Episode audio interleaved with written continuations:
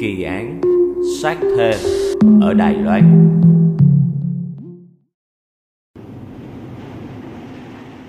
Chào mừng các bạn đã quay trở lại với kênh Truyện Ma Bẻ Lái, mình là Ma Truyện. Ngày hôm nay chúng ta tiếp tục series kỳ án, chúng ta sẽ đến với một vụ án cực kỳ ly kỳ xảy ra ở Đài Loan năm 1988. Vụ án này đã làm rúng động người dân Đài Loan nói chung, và đặc biệt đối với cảnh sát Đài Loan thì có lẽ đây là vụ án mà họ khó có thể quên được. Một vụ án làm cho họ bế tắc, điên đầu.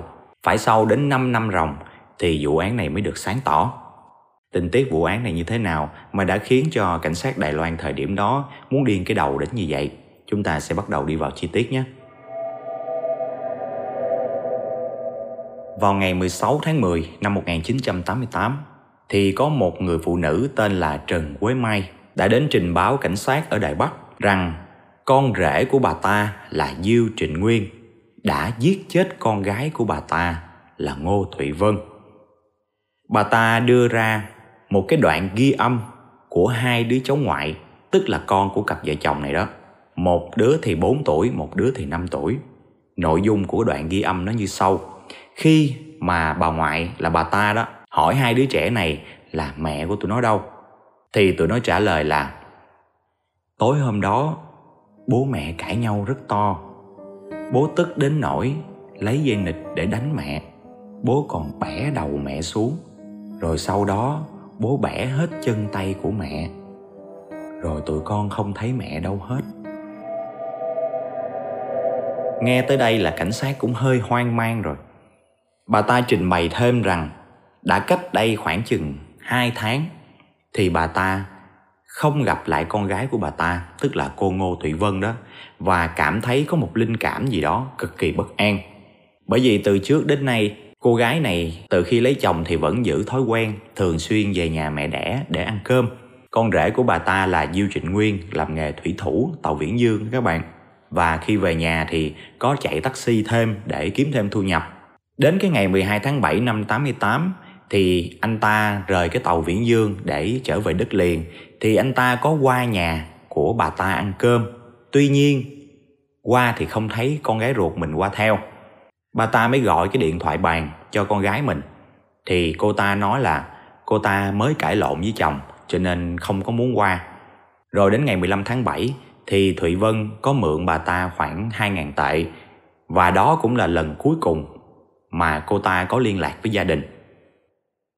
Rồi đến ngày 16 tháng 7 thì Diệu Trịnh Nguyên nói với bà ta rằng gia đình của hắn định chuyển đi nơi khác. Và ở cái nơi khác đó tạm thời chưa có lắp được cái điện thoại bàn cho nên có thể là không có liên lạc được. Ở thời điểm đó thì chỉ có điện thoại bàn là cũng ghê rồi các bạn, chưa có điện thoại di động, chưa có mạng xã hội gì này nọ như bây giờ đâu. Rồi vài ngày sau thì bà ta vẫn không thấy bóng dáng con gái mình đâu, cho nên bà ta đã gặng hỏi con rể của mình. Thì con rể chỉ nói là cô ta đã bỏ nhà đi rồi, con đã báo cảnh sát rồi, mẹ không cần phải báo cảnh sát lại đâu. Tuy nhiên những cái sự kiện nó xảy ra đã làm cho bà ta càng thêm nghi hoặc nữa. Bởi vì không có lý nào vô duyên vô cớ mà đứa con gái nó mất tích. Mà cho dù có bỏ nhà đi thì cũng phải liên lạc với mẹ đẻ chứ, đúng không? Bà ta nghĩ như vậy. Cho nên bà ta đã mượn cớ đón hai đứa cháu về chơi với ngoại. Rồi hỏi hai cái đứa này. Thì hai đứa đó đã trả lời giống như trong cái đoạn băng ghi âm. Và bà ta lập tức cầm cái đoạn băng đó để đến cảnh sát Đài Bắc trình báo. Sau khi nghe bà Quế Mai nói xong và nghe được đoạn ghi âm thì cảnh sát đã lập tức đến và tạm giữ Trịnh Nguyên, đem về đồn để thẩm vấn. Tại cái cuộc thẩm vấn thì anh ta cứ khăng khăng là mình đã bị oan, anh ta không có giết vợ và vợ anh ta đã bỏ nhà đi rồi. Còn cái lý do mà tại sao hai cái đứa con của ảnh nói là bố đã lấy đầu mẹ xuống thì ảnh nói là ảnh không thể biết được là tại sao tụi nó lại nói như vậy.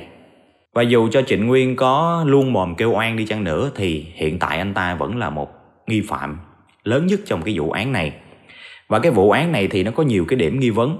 Ví dụ như khi cảnh sát hỏi Trịnh Nguyên là Ngô Thụy Vân đi làm ở nơi nào thì anh ta có nói rằng do anh ta đi tàu nhiều cho nên ở nhà vợ có đổi chỗ làm anh ta cũng không biết. Nhưng mà gần nhất thì nghe nói là cô ta có làm ca đêm ở một cái nhà máy điện tử nào đó. Và từ khi vợ bỏ đi thì anh ta không gặp lại nữa.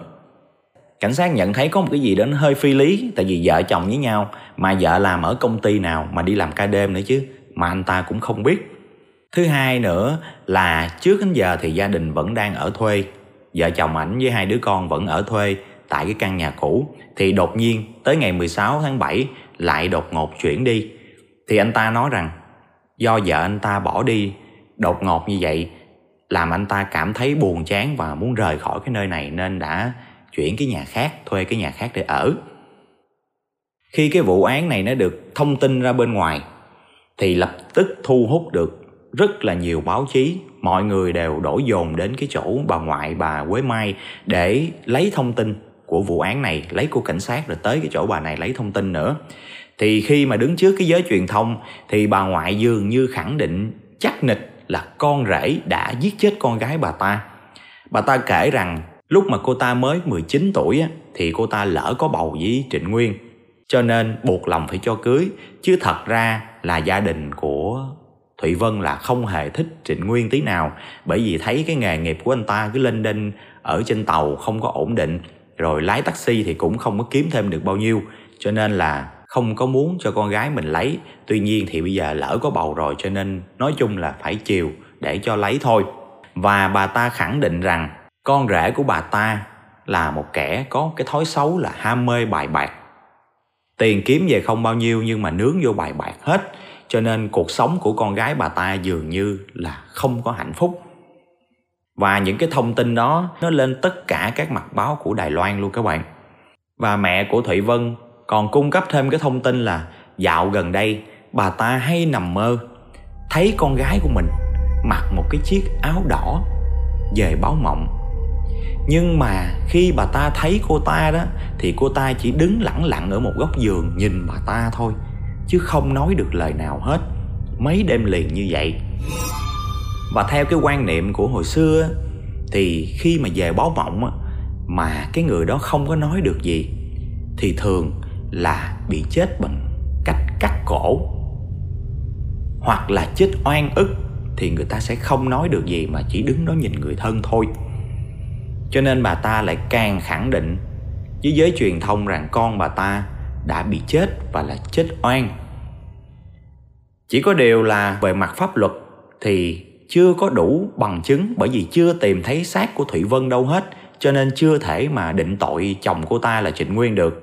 Chỉ có lời tố giác của mẹ của Thụy Vân và cái đoạn ghi âm của hai đứa nhỏ thì nó cũng chưa thể đủ để kết luận một cái vụ án giết người được. Lúc này thì cảnh sát bắt đầu mới tích cực tìm kiếm cái chứng cớ ở nơi nhà cũ của hai vợ chồng này, hy vọng là sẽ tìm thấy được một cái vết tích gì đó còn sót lại của cái cô Thụy Vân này. Và khi đến điều tra ở khu vực đó thì còn nghe ngóng được là cái người mà thuê lại cái căn nhà đó khi mà Trịnh Nguyên dời đi thì còn kể với xung quanh là khi anh ta dọn về đây thì ngay cái đêm đầu tiên anh ta đã không ngủ được, và anh ta nhìn thấy có một cô gái không có đầu đứng ở ngay kế cái tủ lạnh. Mấy đêm liền anh ta nhìn thấy như vậy, cho nên anh ta rất là sợ và đã trả cái tủ lạnh đó cho cái chủ nhà cho thuê và mua một cái tủ lạnh khác để bỏ vô.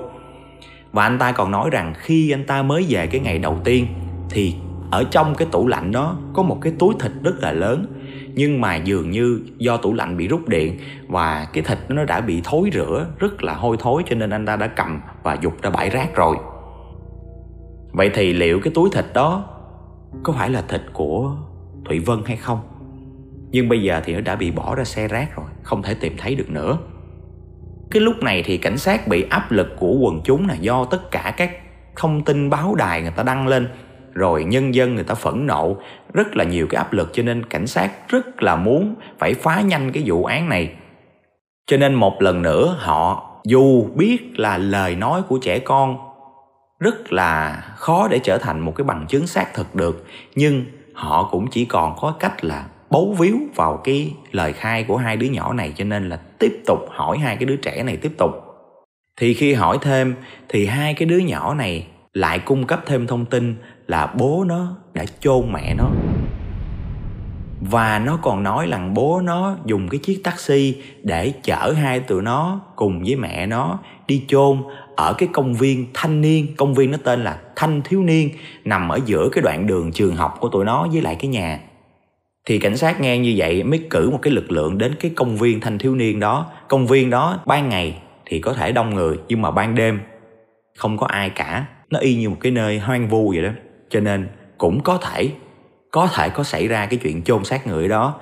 Cho nên họ đã đến đó đào tới đào lui các bạn, nhưng mà không tìm được cái mảnh xương nào ở đó hết, hay là một miếng thịt nào gọi là thịt người mà còn sót lại. Người ta đào gần hết cái công viên đó lên luôn á.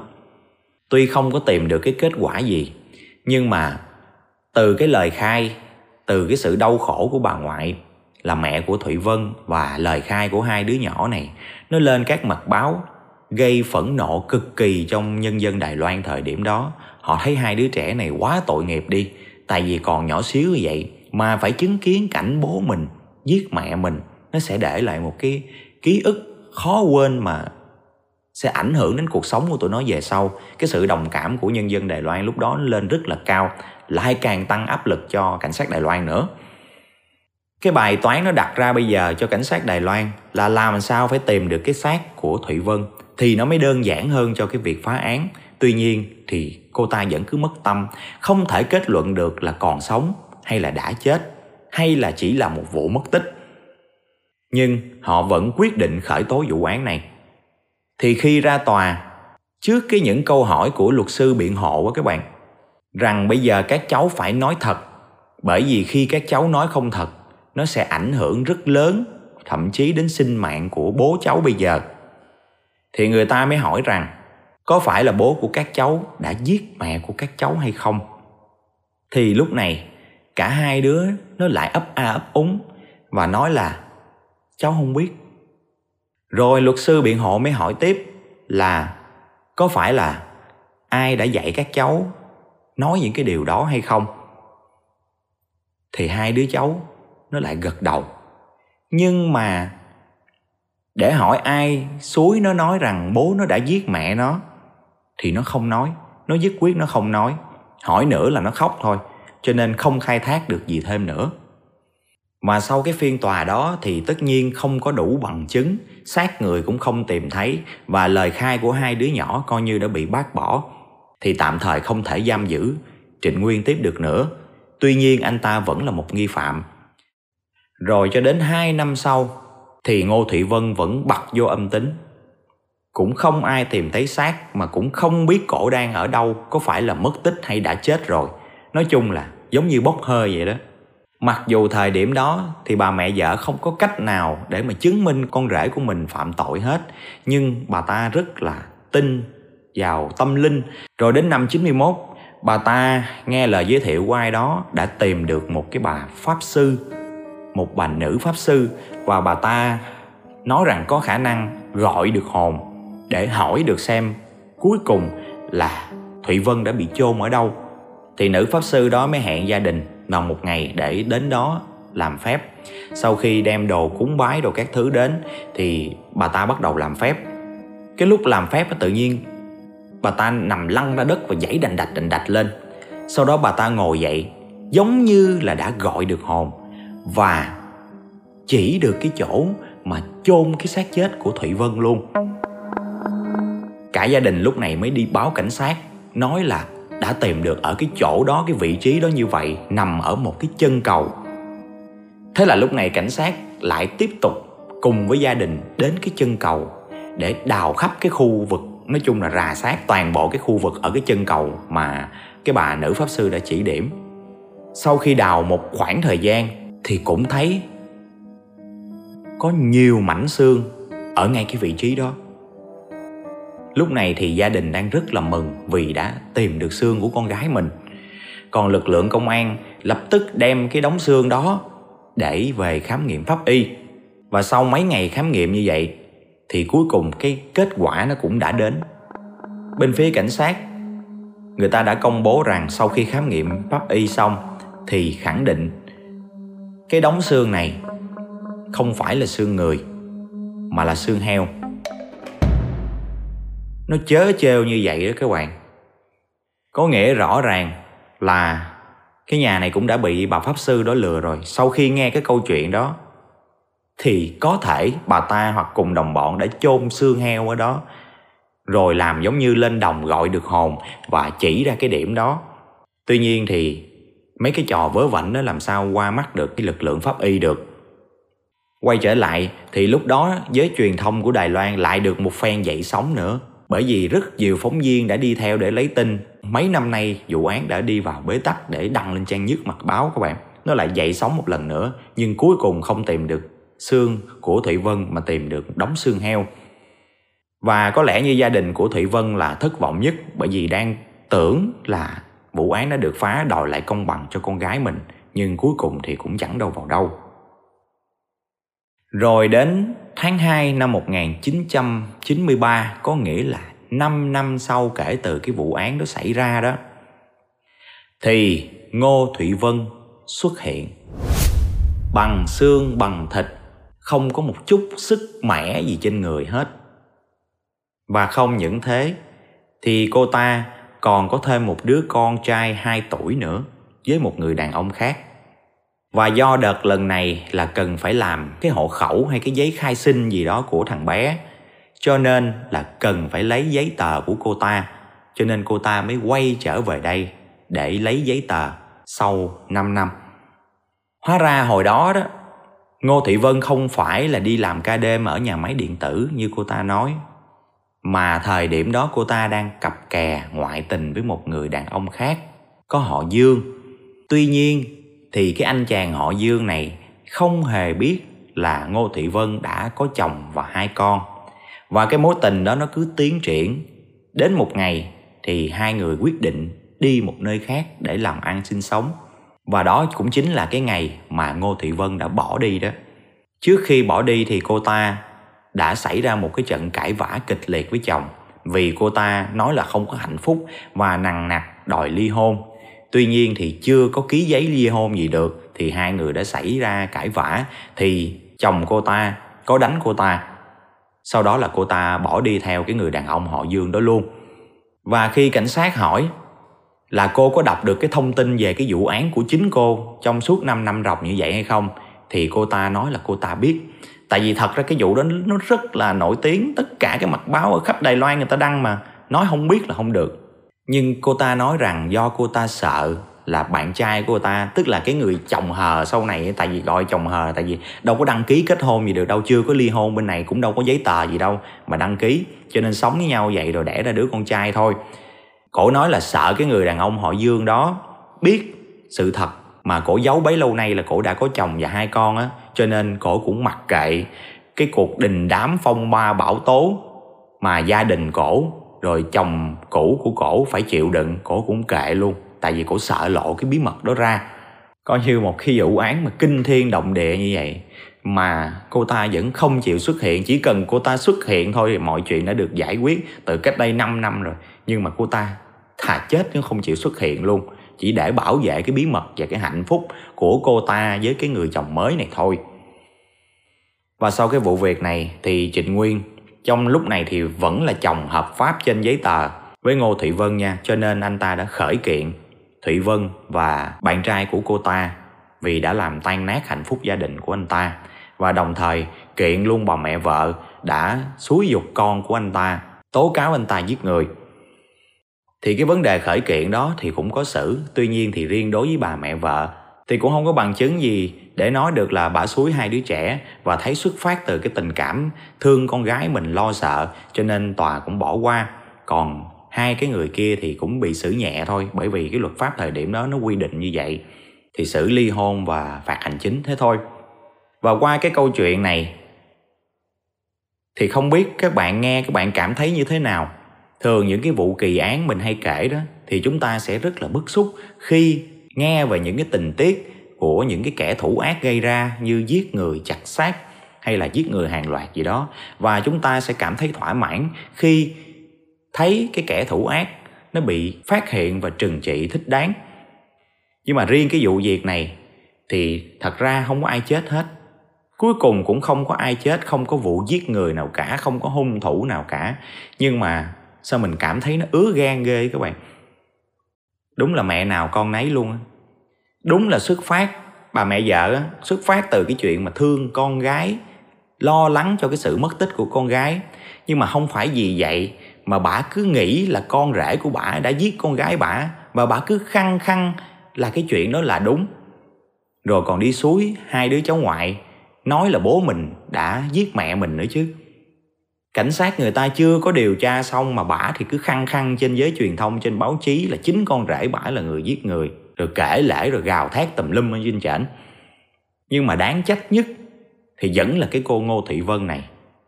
Không biết nghĩ làm sao mà có thể để mặc một cái chuyện kinh thiên động địa như vậy chỉ để lo hạnh phúc cho riêng mình, bỏ mặc hai đứa con ruột của mình, rồi để chồng mình sống trong cái cảnh hàm oan, bị cả cái xã hội nó coi là kẻ giết người, kẻ giết vợ, rồi để cho mẹ ruột của cô ta, gia đình của cô ta lo lắng trong 5 năm trời và sống trong cái cảnh nhớ mong cũng như là phẫn uất vì cứ nghĩ là cô ta đã bị giết. Vậy mà cũng chỉ vì bảo vệ hạnh phúc mình với tình mới, với cái gia đình mới mà không chịu xuất hiện. Bao nhiêu cái tủi nhục anh chồng phải gánh. Và tội nhất là hai cái đứa nhỏ tự nhiên bị rơi vô một cái hoàn cảnh mẹ nó bỏ đi, không có được cái sự chăm sóc của mẹ, sống với bố, mà bố thì bị cả xã hội người ta gièm pha là kẻ đã giết mẹ, mà chính tụi nó lại nghe lời bà ngoại để mà khai ra như vậy. Rồi nó đi học đi hành, rồi bạn bè của nó biết những cái chuyện đó thì cuộc sống nó như thế nào. Rất là tội nghiệp hai cái đứa nhỏ, tội nghiệp nhất luôn. Vậy mà mẹ nó cũng làm vậy được, hay thiệt. Vẫn không chịu xuất hiện, vẫn không cảm thấy áy náy mới hay chứ. Những cái người mà bình thường á, là khi người ta đã gây ra một cái lỗi gì đó cho một ai đó thì thường người ta sẽ có cảm giác áy náy. Đó là những cái người đàng hoàng. Còn cái cô Thị Vân này hình như cô ta là một kẻ cực kỳ ích kỷ, chỉ lo cho bản thân mình, cái hạnh phúc của riêng mình, mặc kệ con ruột của mình, chồng cũ của mình, dù nó đối xử tệ với mình như thế nào, nhưng mà để cho nó bị hàm oan mấy năm trời, bị cả xã hội khinh khi như vậy vì cái lỗi mà người ta không làm. Đơn giản là xuất hiện nhưng mà vẫn không chịu xuất hiện. Đến 5 năm sau là do cần làm giấy tờ cho con của cổ với tình mới thì mới chịu lết cái xác về. Oái âm nghe thấy ứa đúng không các bạn? Chưa kể còn quên, còn cái thằng cha thuê cái nhà cũ của hai vợ chồng nữa chứ. Còn kể là nằm mơ thấy một cái xác không đầu đứng ngay ngay tủ lạnh nữa. Xàm xí đú ghê hồn luôn, không có liên quan gì hết á. Không liên quan gì tới anh chả hết mà cũng đú trend nữa, cũng làm tạo thêm cái áp lực. Rồi dư luận đè lên đầu của cái người chồng là kẻ giết người nữa. Và cứ coi như đó là một cái sự thật hiển nhiên, biết bao nhiêu cái hệ lụy. Thiệt tình cái câu chuyện này, mấy cái nhân vật trong này giống như thứ gì đâu không, chứ không phải người ta, thiệt tình. Ok, tất nhiên thì vụ án cũng phải đến lúc kết thúc rồi và video cũng kết thúc. Và xin hẹn lại các bạn ở video sau. Video sau mình sẽ kể một cái vụ án rất là nhiều bạn yêu cầu. Vụ án cực kỳ ly kỳ luôn. Hẹn các bạn ở video sau nhé. Còn bây giờ thì chào tạm biệt.